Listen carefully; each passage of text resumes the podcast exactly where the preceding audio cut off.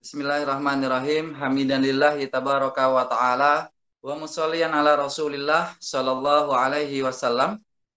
Wa ala alihi wa ashabihi wa man da'a bidawatihi wa iltizaman bitariqatihi wa ja'ala al-aqidata islamiyatan asasan li fikrati wa mikyasan li a'mali wa man jahada fi sabilillahi haqqa jihadih wa man ittaba'ahum bi ihsanin ila yaumil qiyamah amma ba' Uhayikum teman-teman bitahiyatil ahlil jannah wadinas salam. Assalamualaikum warahmatullahi wabarakatuh. Waalaikumsalam warahmatullahi wabarakatuh. Alhamdulillah, segala puja dan puji tentunya kita lafalkan hanya untuk Allah Subhanahu wa taala yang tentunya sudah memberikan karunia yang tak ternilai dengan nominal apa pun di mana bahkan tanpa kita minta pun Allah sudah memberikan karunia-karunia terbaiknya untuk kita maka menjadi keniscayaan bagi kita untuk selalu melafalkan kata-kata Alhamdulillah sebagai manifestasi dari kepemilikan iman dalam diri kita. Teman-teman, saya ucapkan uh, jazakumullah khair untuk khususnya teman-teman di JMITS yang sudah mengadakan uh, sharing pada kesempatan malam hari ini dalam program OTW baik ya kita membahas pada kesempatan malam hari ini tentang masa muda ngapain aja. Saya baca subhanaka la ilma lana illa ma alam tana innaka antal alimul hakim. Maha suci engkau ya Allah, tidak ada yang kami ketahui selain dari apa yang telah engkau ajarkan kepada kami. Sesungguhnya engkaulah yang maha mengetahui lagi maha bijaksana. Jadi teman-teman, poinnya pada surat yang kedua, ayat yang ke-32 ini adalah semua pemahaman kita mendasar dari karunia Allah. Baik ilmunya teman-teman dari teknik informatika, teknik sipil misalnya, ataukah teknik arsitektur, ataukah teknik yang lainnya teman-teman, semuanya itu dari Allah Subhanahu wa taala. Pun demikian juga dengan ilmu tafsir, ilmu hadis, ilmu usul fiqh dan lain sebagainya sama semuanya sesungguhnya la ilma lana illa ma alam tanah. Sesungguhnya semua yang kita ketahui berasal dari Engkau ya Allah Subhanahu wa taala. Baik teman-teman, uh, kita membahas tentang masa mudamu ngapain aja. Seorang pemuda kita sebut seperti itu menutup kepalanya dengan kotak atau dengan kardus. Kemudian saya berikan tulisan saat pemuda tidak menutupi potensi kebaikannya untuk masa depannya. Baik. Karena ini saya ber bincang, sharing dengan teman-teman yang memiliki jiwa muda, maka tentunya tidak bisa kita sharing ini satu arah teman-teman. Jadi saya minta feedbacknya dari teman-teman supaya semakin ya hidup lah. Minimal dari ada beberapa teman yang kemudian bersedia untuk jadi volunteer kita ngobrol dalam sharing online ini teman-teman. Uh, izin bertanya, uh, moderator namanya siapa ya? Mas siapa? Muhammad Abdillah Fikri. Uh, Mas Abdillah, kenapa ya tadi kalau saya kasih gambar itu videonya, eh videonya, wallpaper di slide pertama, itu kemudian pemuda yang kemudian menutup kepalanya dengan kotak tersebut. Kira-kira maknanya apa ya Mas? Menurut Mas Abdillah aja deh. Uh, kira-kira ya? Ya. Mungkin uh, kan gambarnya pemuda yang ditutup uh, oleh kotak tadi ya? Masa muda itu apa namanya? Masih masa kita mencari jati diri jadi mungkin gimana ya? Kira-kira gini mas, yang ada di kepala itu kira-kira apa gitu? Yang paling potensial banget bagi anak muda yang berada posisinya itu berada di kepala itu kira-kira apa mas? Kalau saya pikir sih otak Ustaz. Otak ya. Baik, terima kasih Mas Abdillah. Masya Allah, namanya Abdillah ya, hambanya Allah ini.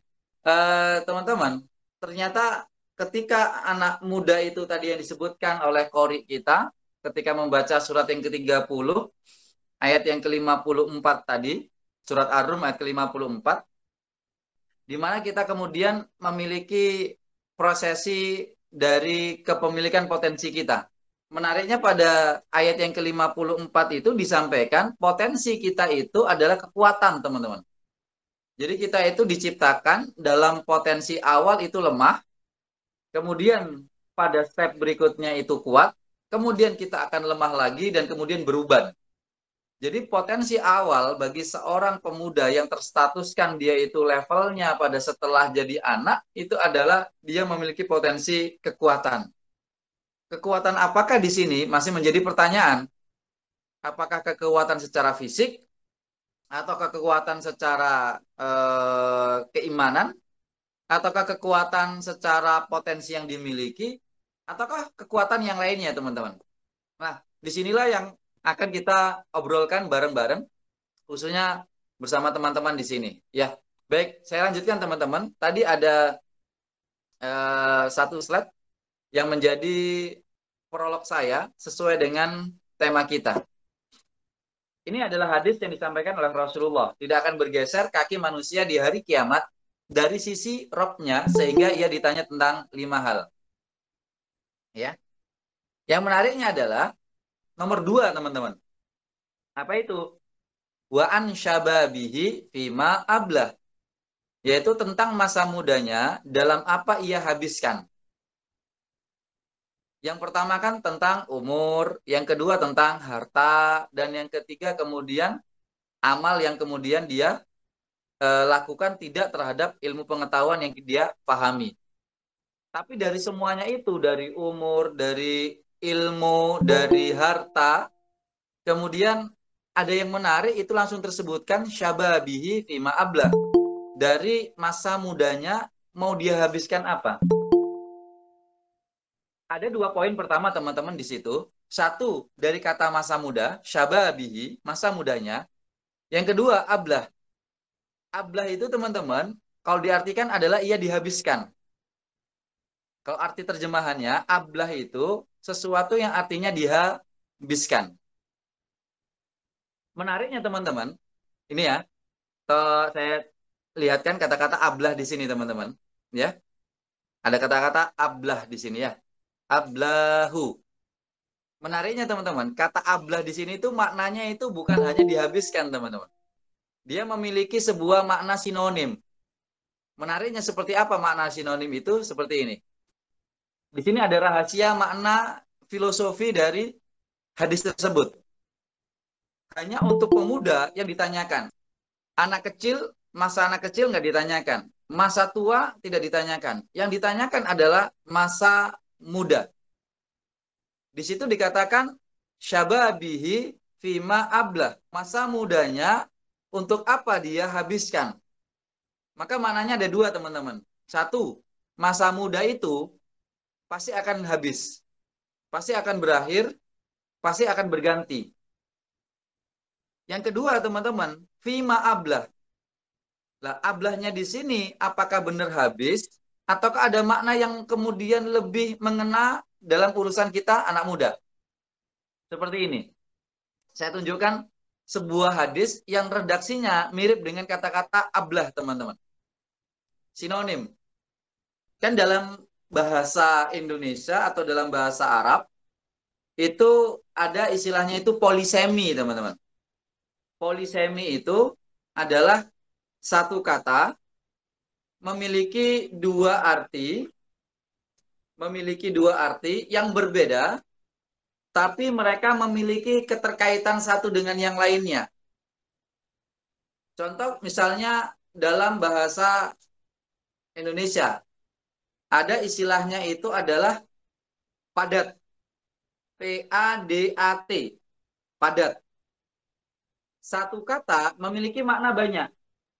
Bisa padat itu dipakai dalam urusan yang namanya unsur kimiawi atau unsur fisika, cair, padat.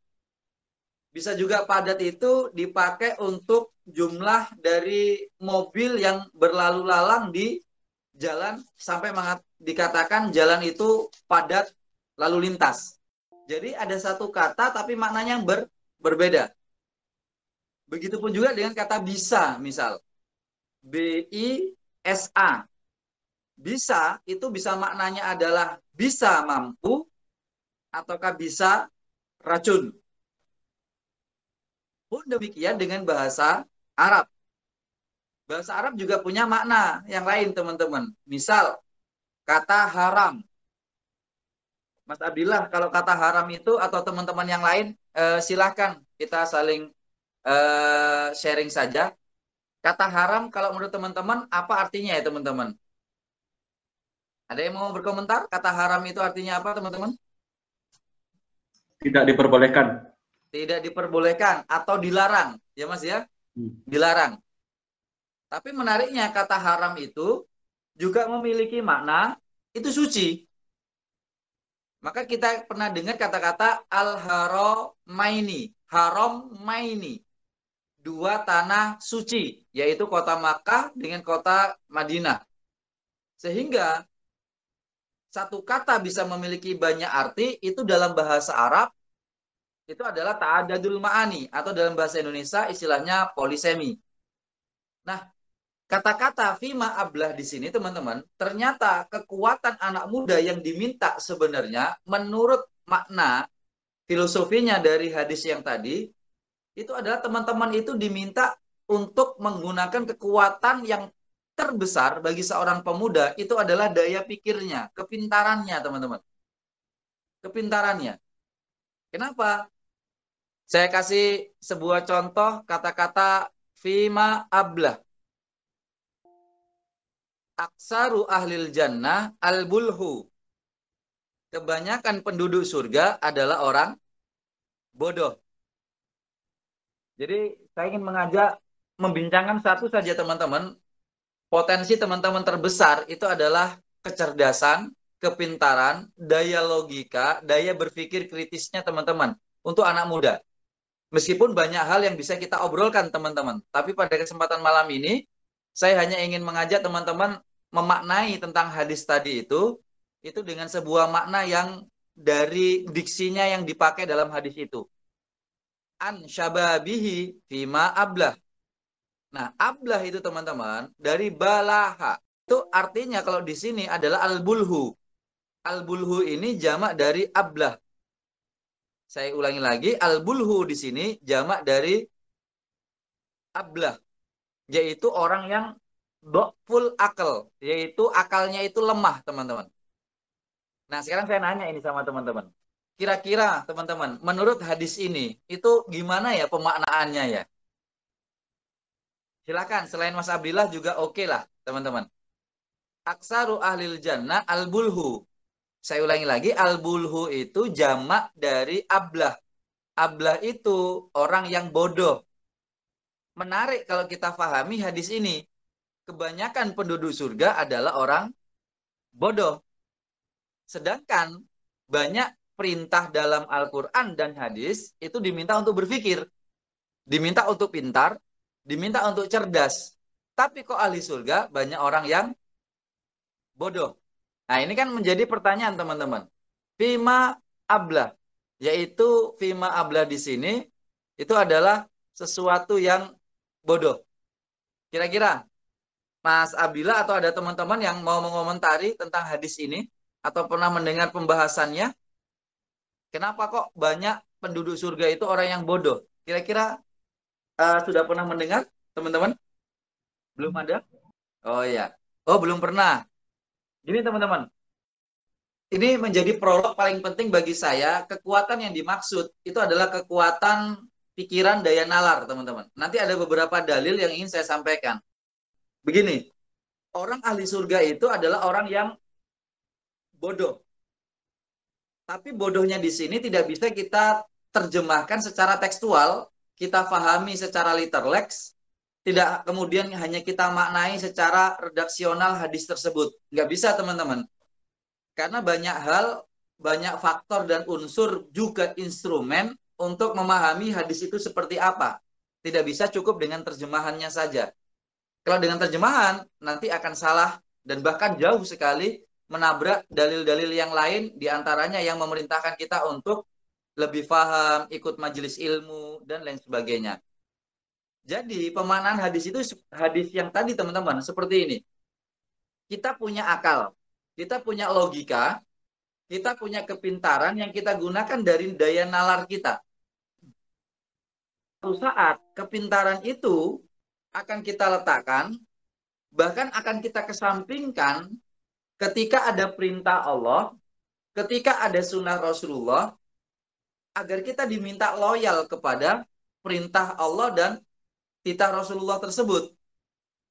Meskipun yang kita pikirkan itu nggak masuk akal, meskipun dengan kecerdasan kita itu tidak kemudian bisa kita tangkap, bahkan terkadang kepintaran kita itu menabrak dari sisi keimanan dari perintah Allah tersebut. Contoh teman-teman, saya tunjukkan dalilnya surat Al-Anfal ayat kelima. Ya, sambil teman-teman yang ada mushaf di sekitarannya, kemudian dibuka surat yang ke-8 ayat yang ke-5 teman-teman. Saya kasih satu contoh ya teman-teman. Begini, perang Badar itu perang yang tidak masuk akal bagi kalangan muslimin. Insya Allah teman-teman sudah pernah mendengar kisah ini. Kenapa? Karena secara logika teman-teman, secara logika ini, ya, secara logika dan kepintaran, kaum muslimin pasti akan kalah. Kenapa? Satu, jumlah orangnya saja hanya 300 pasukan. Untanya hanya 70, kudanya teman-teman hanya dua. Sedangkan kaum Quraisy itu seribuan lebih. Ya, berarti ya banding satu banding tiga gitu ya. Kemudian unta 700, yang di sini 70. Bayangkan teman-teman. Di sini kemudian kudanya 300, kaum muslimin hanya dua. Bahkan teman-teman, senjata yang dipakai itu dalam sirah disampaikan itu untuk lima orang itu hanya ada satu senjata. Untuk lima orang kaum muslimin hanya punya satu senjata.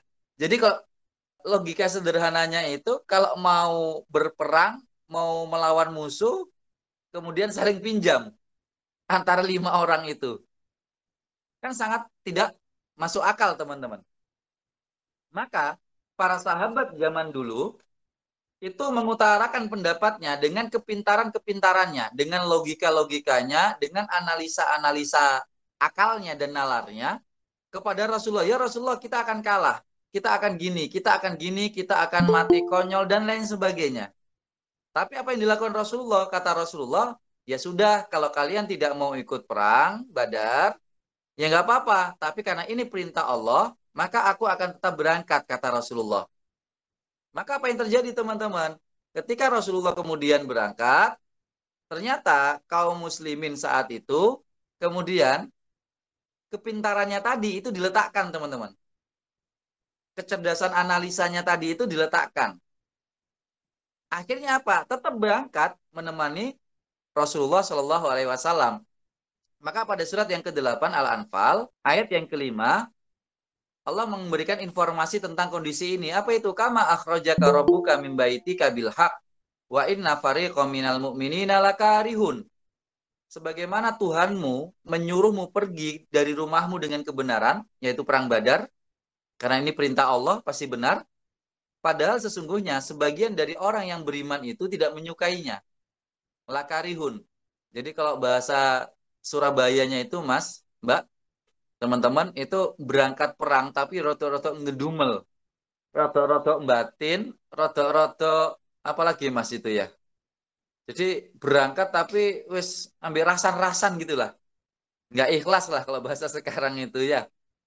Tapi apa? Mereka tetap mendapatkan kebaikan ahli badar kan ahli surga ya inilah yang dimaksud dengan hadis sebagian besar nanti ahli surga itu adalah mereka yang kemudian bodoh dalam artian bukan bodoh secara definisinya, tapi bodoh itu adalah mereka pintar, mereka cerdas, tapi ketika ada perintah Allah, kecerdasan mereka itu mereka sementara kesampingkan demi untuk loyalitas melaksanakan perintah Allah.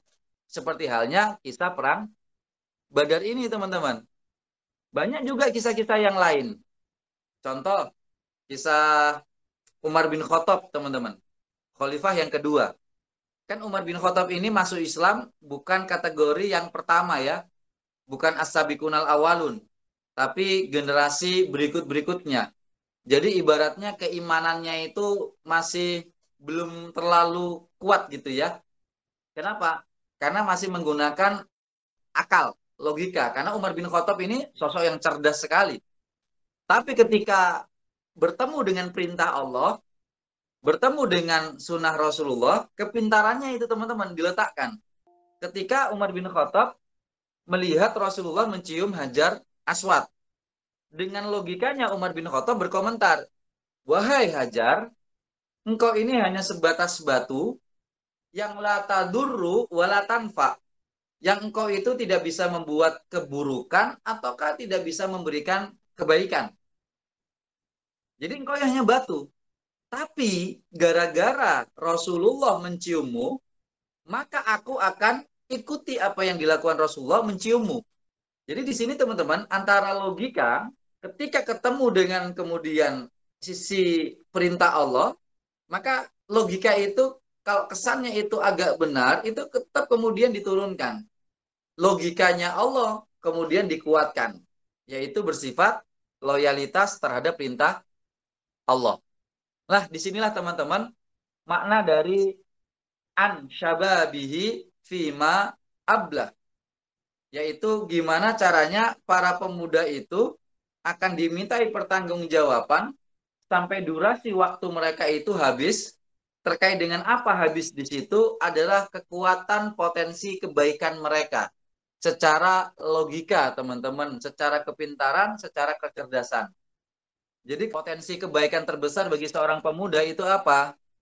Kecerdasan teman-teman. Bukti dari kecerdasan itu adalah digunakan untuk berpikir. Terkait dengan apa berpikir itu? Terkait dengan sesuatu yang sifatnya kebenaran dan kebaikan. Saya ulangi lagi, saya garis bawahi. Kecerdasan seorang pemuda itu adalah didasarkan pada dua hal, yaitu kebenaran. Yang kedua adalah kebaikan. Dan ini menjadi satu paket teman-teman, tidak boleh dipisahkan. Antara kebenaran dengan kebaikan tidak boleh dipisahkan. Kalau dipisahkan akan menghilangkan salah satu unsur daripadanya, maka hilanglah kesempurnaan itu. Contoh teman-teman, yang biasanya kita sering dapatkan itu adalah dalam interaksi saat ini, itu kita lebih berbicara itu kebenaran, kebenaran, kebenaran, kebenaran, kebenaran, kebenaran, kebenaran. Kalau berbicara kebenaran, khawatirnya teman-teman, nanti kebaikan itu hilang. Apalagi kalau teman-teman yang di dunia pemuda yang penuh dengan dinamisasi pergerakan, dinamisasi pemikiran, dinamisasi uh, aktivitas dan lain sebagainya, saya yakin pasti akan bersentuhan dengan hal-hal yang uh, diskursus, tukar pendapat, diskusi dan lain sebagainya, teman-teman. Nah, kalau misal kita itu berdiskusi, berdebat, pasti yang ini benar, yang ini benar. Karena memiliki sudut pandang kebenaran. Pasti, teman-teman. Karena sudut pandangnya kan macam-macam. Contoh misalnya terkait dengan harta. Apa itu? Harta itu teman-teman kata Imam Syafi'i itu halalnya saja itu dihisap. Haramnya diazab. Dan hisap itu menjadi penyebab kita kemudian lambat masuk surga. Karena pakai proses dihisap yang begitu lama. Apalagi kalau harta kita semakin banyak. Maka kata Imam Syafi'i, sudut pandangnya ini, orang muslim itu tidak usah perlu punya harta banyak. Kenapa? Halalnya saja dihisap, haramnya harta diazab. Mendingan gak usah punya harta banyak. Tapi Muhammad bin Hasan Aisyaibani, gurunya Imam Syafi'i, punya pendapat yang berbeda. Seorang muslim itu harus punya harta banyak agar dia bisa menciarkan Islam. Nah, ini kan benar ketemu benar, teman-teman. Kalau sudah benar ketemu benar, kalau di tangan orang yang benar, maka akan memberikan kebaikan, teman-teman.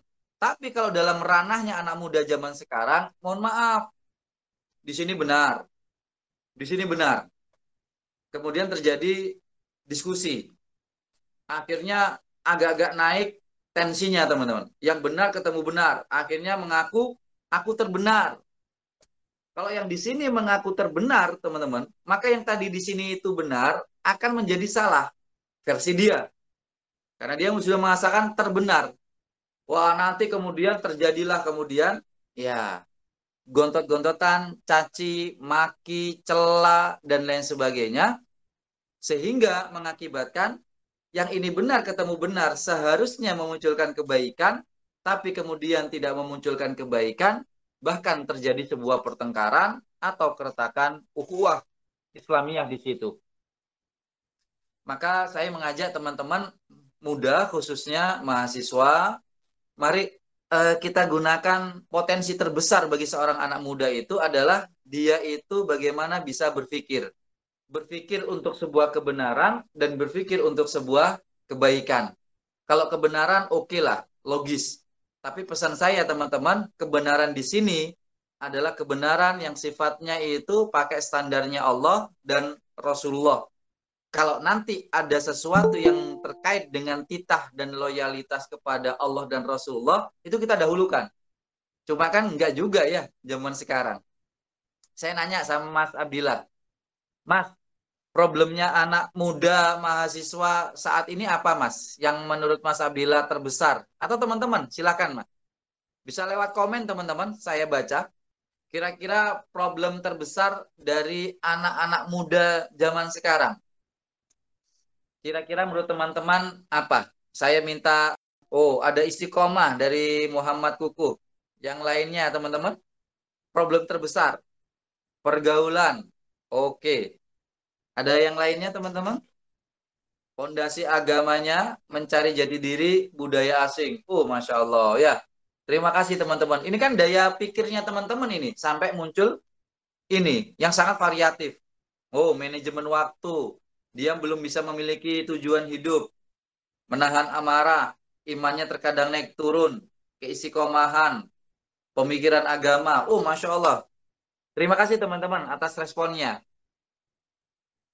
Ketika teman-teman mengetik, teman itu sedang berpikir, teman-teman. Ya, sedang berpikir.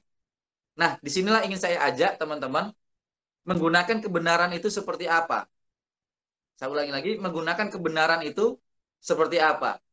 Maka ketika kita menggunakan kebenaran, maka tentunya pakai dasar Allah dan Rasulullah. Sudah ikuti saja, perbanyak wawasan-wawasan tentang Allah dengan Rasulullah terkait dengan ilmu ilmunya, teman-teman.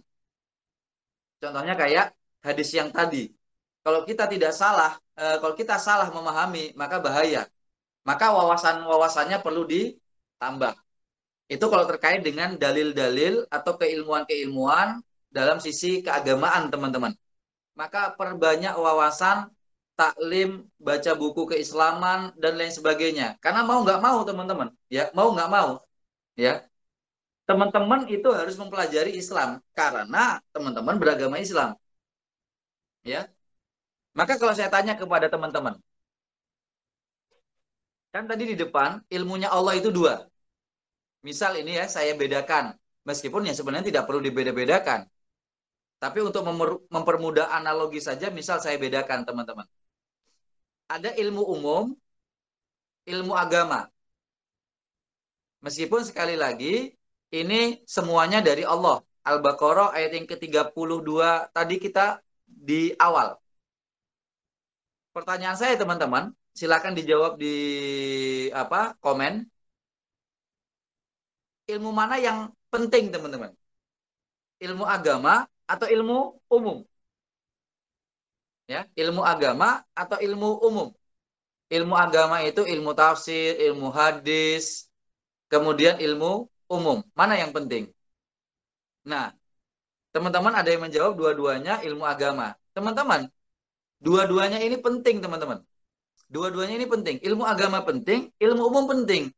Kenapa penting? Karena dua-duanya itu dari Allah. Ya kan? Innaka antal alimul hakim wa allama Allah yang kemudian la ilma lana kami tidak memiliki ilmu illa ma alam tanah kecuali engkau yang memberikan ilmu kepadaku ya Allah.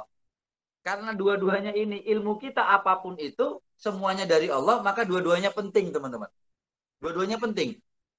Cuma sekarang pertanyaannya saya rubah. Dari ilmu agama dengan ilmu umum, saya nanya sama teman-teman, mana yang sering dipakai dalam kehidupan? mana yang sering dipakai dalam kehidupan? Ilmu agama atau ilmu umum? Nah, ada ilmu ilmu umum, ada ilmu agama. Oke, gini teman-teman. Saya menghargai apa argumen dari teman-teman uh, yang mengatakan ilmu umum dengan ilmu agama.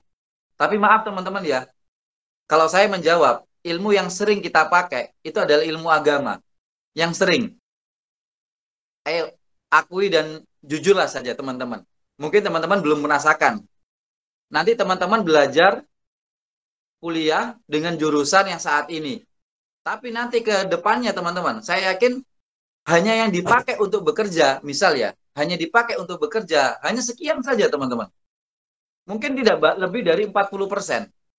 Itu.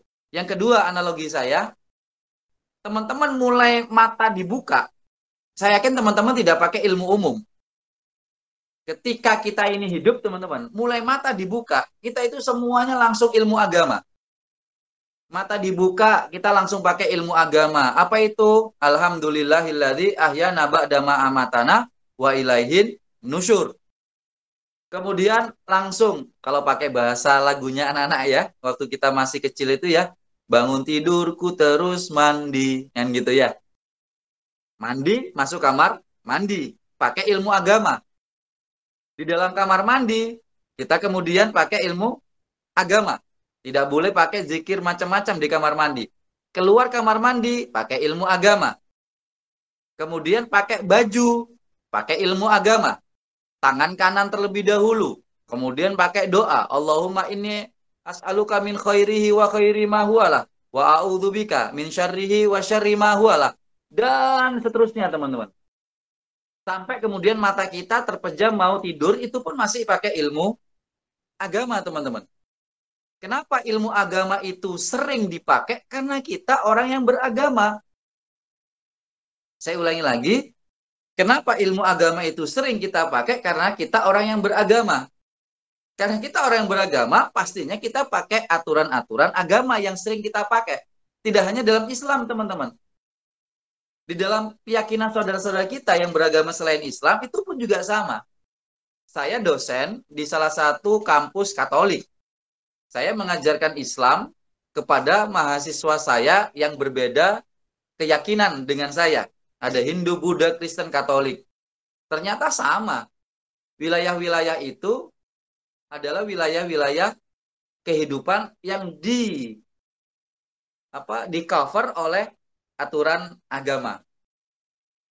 Jadi teman-teman, ilmu mana yang penting, maka jawabannya adalah dua-duanya.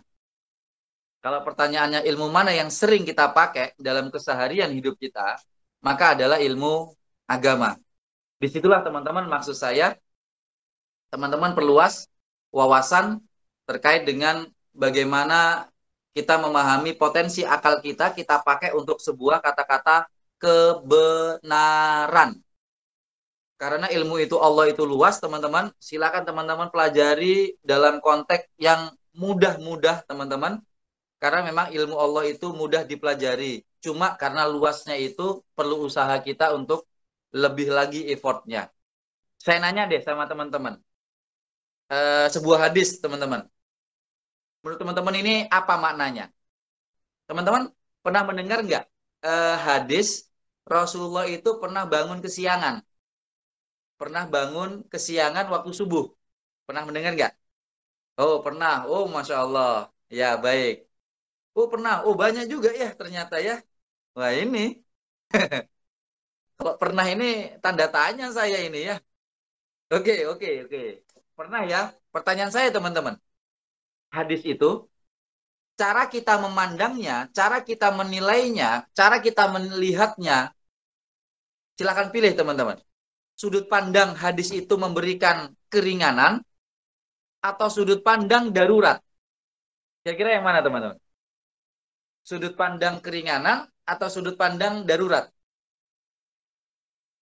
Darurat, darurat, darurat, darurat.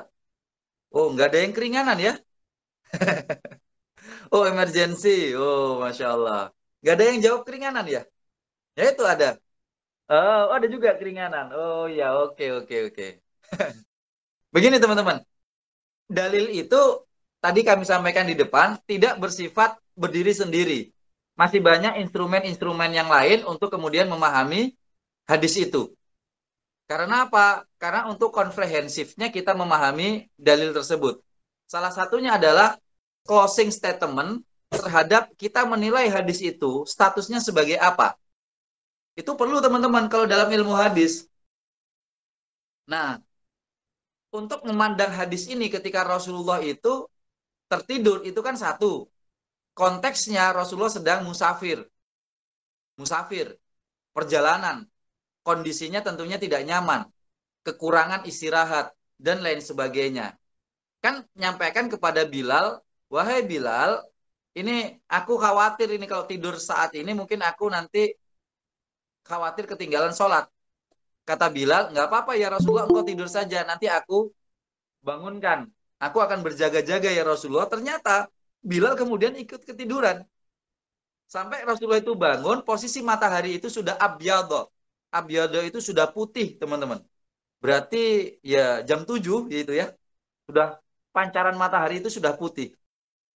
Nah, melihat hadis ini teman-teman, itu bukan sudut pandang keringanan, tapi sudut pandang darurat. Kenapa? Kalau ini dilihat dari sudut pandang kebenaran keringanan, saya khawatir dipakai sama anak muda yang kemudian tidur sampai jam 7, dibangunkan oleh orang tuanya, kemudian kata orang tuanya, nak subuh, kata si pemuda tersebut, alamak, ini loh sunahnya Rasulullah. Rasulullah saja pernah melakukan. Aku kan cuma mencontoh apa yang dilakukan Rasulullah. Ada keringanan kok, ma. Boleh dikodok, boleh diganti. Karena Rasulullah pernah melakukan. Akhirnya, dalil itu dipakai menjadi justifikasi kesalahan dia. Bukan kebenaran dia, teman-teman. Nah, hadis ini sudut pandangnya sebenarnya adalah dalam kondisi darurat. Sehingga kalau kita kemudian tertidur di rumah, bukan dalam kondisi traveling yang begitu beratnya, kemudian kita tertidur, bangun, ya bukan kemudian keringanan. Bisa dimasukkan itu pada ranah kesalahan, dosa bahkan, apalagi kalau sering, kan gitu. Jadi teman-teman saya ajak, yuk potensi akal kita kita pakai untuk sesuatu yang kita pikirkan hal-hal kebenaran baik dalam tataran eh, agama kita, perintah-perintah Allah, loyalitas kita kepada eh, sunnah-sunnah Rasulullah Sallallahu Alaihi Wasallam. Yang kedua dan terakhir teman-teman, berbicara tentang potensi akal digunakan untuk sesuatu kebaikan teman-teman. Potensi akal digunakan untuk sebuah kebaikan. Teman-teman kan saya yakin sudah akil balik ya. Teman-teman saya yakin sudah akil balik. Kalau kita kaitkan teman-teman, mana yang disebutkan pertama kali? Akil balik atau balik akil? Pasti jawaban adalah akil balik. Akil itu kenapa diletakkan pertama teman-teman? Karena dia memiliki nilai lebih. Karena prosesnya pun cukup lama. Akal itu kemudian terbentuk. Nah, akil itu adalah akal itu sendiri. Maka ada kaitannya di situ dengan dalil akli, dalil logika, berpikir, dan dewasa secara mental. Sedangkan balik itu adalah pada tataran nafsu syahwat, dewasa fisik dengan dalil nakli. Itu balik sampai urusan pahala ataukah urusan dosa. Maka pemuda itu sebenarnya sudah menjadi satu kesatuan yang utuh. Sudah paripurna teman-teman. Ada dalil akli, ada dalil nakli. Ada logika berpikirnya oke, okay. nafsu syahwatnya pun juga oke. Okay. Dewasa mental oke, okay. plus dewasa fisik pun juga mantap. Sehingga inilah yang disebut dengan akil balik status atau posisi anak itu sudah dewasa matang secara fisik, mental, mandiri, bertanggung jawab, dan siap memikul beban. Kenapa? Karena dia sudah mampu. Saya ulangi lagi teman-teman, saya gabungkan semuanya ini, akil balik ini dengan satu kata saja, yaitu dia sudah mampu. Saya ulangi lagi, dia sudah mampu. Oke ya teman-teman ya. Nah ini ada hadis dari Rasulullah uh, potensi pemuda itu adalah sesungguhnya Allah menyukai pandangan yang kritis di saat banyaknya syubhat. Innallaha yuhibbul basara naqida inda warawadis syubuhat. Dan wa yuhibbul aqlal kamil inda hululis syahwat. Dan suka dengan akal yang sempurna saat ada serangan syahwat. Nah, tapi poinnya adalah teman-teman, di sinilah teman-teman. Surat yang kelima, ayat yang ke-100. Saya mengajak teman-teman berpikir potensi akal kita, potensi daya nalar kita, kita pikirkan untuk sebuah kebaikan. Kalau tadi kita berbicara kebenaran, sekarang kita berbicara kebaikan. Apa itu? Disampaikan oleh Allah, la yastawil khabisu wat thayyibu walau a'jabaka kasratul khabis. Tidak sama yang buruk itu dengan yang baik. Meskipun banyaknya yang buruk itu menarik hatimu atau kita lebih condong kepada sesuatu yang buruk. Saya ulangi lagi, kita lebih condong kepada sesuatu yang bu buruk. Pertanyaan saya teman-teman yang insya Allah dimulakan oleh Allah Subhanahu Wa Taala, teman-teman, nah, ada juga yang belum balik. ya, saya belum balik. Wah, sambil senyum ya. Oh ya oke. Okay. Berarti aman kalau belum balik ya. Nggak, nggak menanggung dosa dan pahala. Gini teman-teman, Al-Ma'idah ayat ke-100. Di mana potensi yang Allah berikan kepada kita diminta untuk kebaikan. Gini, Allah memberikan kita potensi-potensi banyak. Bahkan kesannya itu negatif, teman-teman. Tapi sudut pandang yang kita pakai adalah melihat yang negatif tadi untuk bernilai kebaikan.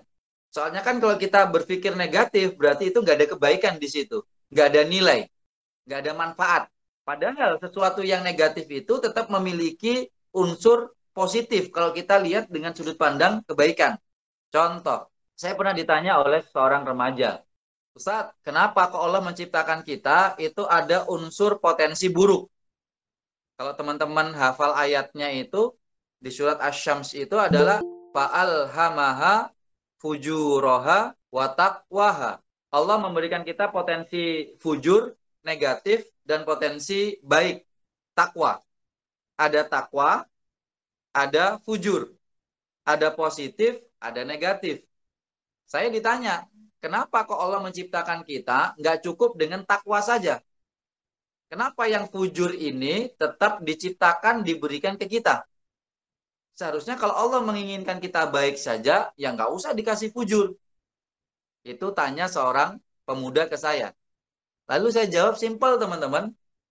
Ya kalau memang Allah menginginkan kita baik saja, hanya memberikan takwa saja, maka pertanyaannya bukan seperti itu. Pertanyaannya, lalu ngapain Allah nyiptain manusia kalau cuma punya takwa?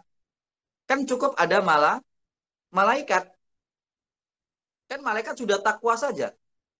Ya kalau Allah menciptakan kita hanya dengan takwa, ya ngapain? Kan sudah ada malah malaikat. Maka pertanyaannya bukan itu. Pertanyaan adalah, ya ngapain kita diciptakan cuma dengan takwa saja? Itu pertanyaannya sebenarnya. Pun demikian, kalau Allah menciptakan kita hanya dengan fujur saja, negatif saja, tanpa takwa, ya ngapain juga kita diciptakan? Kan sudah ada iblis yang hanya fujur. Nah, maka di sini sudut pandangnya teman-teman, kenapa Allah memberikan fujur dan memberikan takwa agar ini menegaskan takwa dan takwa menegaskan fujur. Jadi kalau orang itu kemudian takwanya kuat, ya takwanya naik, maka dia akan menegaskan mengalahkan fujur. Sehingga apa? Dengan adanya fujur inilah indikator seorang manusia itu akan bisa mengalahkan malaikat nantinya. Karena ketakwaan manusia itu disebabkan adanya fujur. Maka manusia suatu saat derajatnya lebih tinggi daripada malaikat yang tidak memiliki fujur. Pun demikian, kalau yang fujurnya itu naik, mengalahkan takwanya, maka manusia itu akan lebih hina, bahkan melebihi dari hewan ternak. Sehingga ketika saya jawab, kenapa Allah menciptakan kita dengan potensi keburukan yang bernama fujur tersebut, Allah ingin menegaskan tentang mana takwa kita. Allah ingin menegaskan tentang makna takwa kita. Kalau bahasa analoginya teman-teman, kalau ada misal ini, eh, Mas Abila masih bersama dengan saya, Mas? Iya, Ustaz masih. Mas, uh, sudah menikah, Mas? Belum. Oh, belum, ya. Mas, lebih suka ditawari sama ibu untuk calon istri itu satu apa dua, Mas? Misal, kata ibu, nah ini ada ada calon istri untukmu dari ibu. Masnya suka dikasih satu opsi, satu akhwat, atau berharap ada dua gitu minimal? dua mungkin. Dua. Untuk Hah? apa, Mas? Karena kita bisa memilih gitu. Kalau cuma satu kan kita nggak bisa memilih. Ya. Untuk memperbandingkan, oh, Mas iya. ya. Iya. Ya, untuk membanding, Terus, membandingkan satu dengan yang lain, tapi yang dilihat yang apanya, Mas? Kelebihannya salah satu di antaranya atau kekurangan salah satu di antaranya? Sebenarnya, meskipun dua-duanya dilihat. Tapi yang mana biasanya? Kelebihannya. Kelebihannya. Iya. Seperti itulah teman-teman, kenapa kena ada kata fujur? Karena Allah itu ingin menunjukkan kepada kita komparatif study. Apa itu? Membandingkan untuk memberikan penegasan. Ibaratnya gini deh, yang namanya hitam itu nggak akan dikatakan hitam banget banget hitam kalau tidak ada di sekitarannya itu warna putih. Tidak ada sesuatu yang disebut dengan uh, orang kaya ketika di sekitarannya itu tidak ada orang miskin. Ketika ada orang miskin, maka orang kaya tadi itu tertegaskan dia itu kaya. Pun demikian dengan kebalikannya. Sehingga ketika ada kata fujur itu teman-teman, Allah bukan menginginkan kita kemudian terjadi pada wilayah kemaksiatan. Tapi Allah ingin mengangkat sisi ketakwaan kita. Agar nanti levelnya bisa mengalahkan malaikat. Jadi teman-teman, potensi akal, tolong dijawab surat yang kelima tadi, ayat yang ke-100 tadi. La yastawil khobisu wa walau a'jabaka kasratul khobis Berbeda yang baik dengan yang buruk itu. Berbeda taat dengan maksiat itu. Berbeda dosa dengan pahala itu. Meskipun kamu lebih suka pada yang maksiat. Meskipun kamu suka pada perbuatan zina. Meskipun kamu suka pada sesuatu yang sifatnya dosa. Tapi tetap berbeda. Lebih baik itu sisi ketakwaan. Maka teman-teman, saya tutup di sini. Setelah ini, monggo teman-teman cek di surat yang ke 19 eh, surat Maryam, teman-teman. Ayat yang ke-50 sebentar. Surat yang ke-19 Maryam ayat yang ke-59, teman-teman. Saya tutup di sini ayat yang ke-59. Fakhalafa min ba'dihi khalfun adha'u shalah wattaba'u syahawat. Maka generasi Islam nanti suatu saat akan mengalami perubahan drastis dari zaman emas menjadi zaman yang penuh dengan kesesatan. Ini generasi emas, eh generasi Islam. Maka tentunya kita-kita yang masih muda ini dengan dua indikator penilaian. Apakah itu? Yaitu satu yang bernama ada usolah, meninggalkan sholat. Berarti kita berbicara tentang apa itu teman-teman? Kebenaran, perintah Allah. Oke? Okay? Potensi itu perintah Allah, abau sholat. Meninggalkan sholat. Itu satu indikator awal hancurnya regenerasi Islam. Yang kedua teman-teman, wattaba'u syahwat. Mengikuti syahwat. Mengikuti syahwat. Eh, sisi-sisi uh, kemaksiatan, zina. Di situ berbicara tentang kebaikan atau keburukan. Fasaufa. Maka mereka terjebak pada sebuah kesesatan. Inilah yang ingin saya berikan sebagai closing statement, kita perlu hati-hati dan antisipasi dengan informasi tentang indikator buruknya regenerasi kita sebagai seorang muslim, teman-teman. Apa itu? Yaitu abau sholat, meninggalkan sholat. Maka di sini ranah potensi akal kita untuk kita gunakan berpikir tentang kebenaran. Yang kedua, wattabau syahwat, kemudian kita bisa terjerumus pada wilayah syahwat. Syahwat di sini teman-teman tentang kebaikan. Maka di depan tadi saya ingin sampaikan potensi terbesar bagi seorang remaja mendasar makna dari kata an syababihi fima ablah laki-laki pemuda perempuan yang kemudian akan dimintai pertanggungjawabannya dalam urusan masanya sampai habisnya nanti digunakan untuk apa yang maksud adalah digunakan itu adalah potensi daya nalar karena menggunakan kata ablah yang maknanya juga tentang kata kebodohan. Kebodohan tentunya ya perbedaannya adalah kecerdasan. Maka teman-teman mari kita gunakan kecerdasan potensi terbesar kita untuk berbicara tentang kebenaran, yaitu terkait dengan kita ketakwaan kita, ibadah kita, eh, kedekatan kita, amalan-amalan kita dengan Allah. Yang kedua adalah tentang kebaikan untuk kita. Jauhi maksiat, jauhi hal-hal yang sifatnya dosa, dan lain sebagainya. Sementara ini dulu dapat saya sharingkan. Terima kasih jazakumullah khair atas uh, waktunya yang sudah disediakan oleh teman-teman. Semoga Allah Subhanahu wa taala dengan harapan kita Allah memberikan ridhonya sehingga obrolan kita ini tentunya tidak menjadi obrolan yang basi tapi juga penuh dengan sesuatu yang bernilai esensi kebaikan. Mari kita tutup dengan sebuah doa semoga Allah memberikan kenikmatan-kenikmatan hidup bagi kita dan Allah selalu memberikan penjagaan kepada teman-teman khususnya baik penjagaan secara keimanan, ketakwaan, penjagaan secara fisik, penjagaan secara mental dan semoga hmm. teman-teman penuh dengan kenikmatan kehidupan nantinya. Bismillahirrahmanirrahim. Hamdulillah wa ala Rasulillah sallallahu alaihi wasallam. Hamdan na'imin, hamdan syakirin, hamdan yuafi ni'mah wa yakafi mazidah ya Rabbana lakal hamdu hatta tarda wa lakal hamdu idha radita wa lakal hamdu ba'da ridha. Allahumma ya Allah ij'al jam'ana hadza jam'an marhuma wa tafarraqana min ba'dihi tafarraqan ma'suma.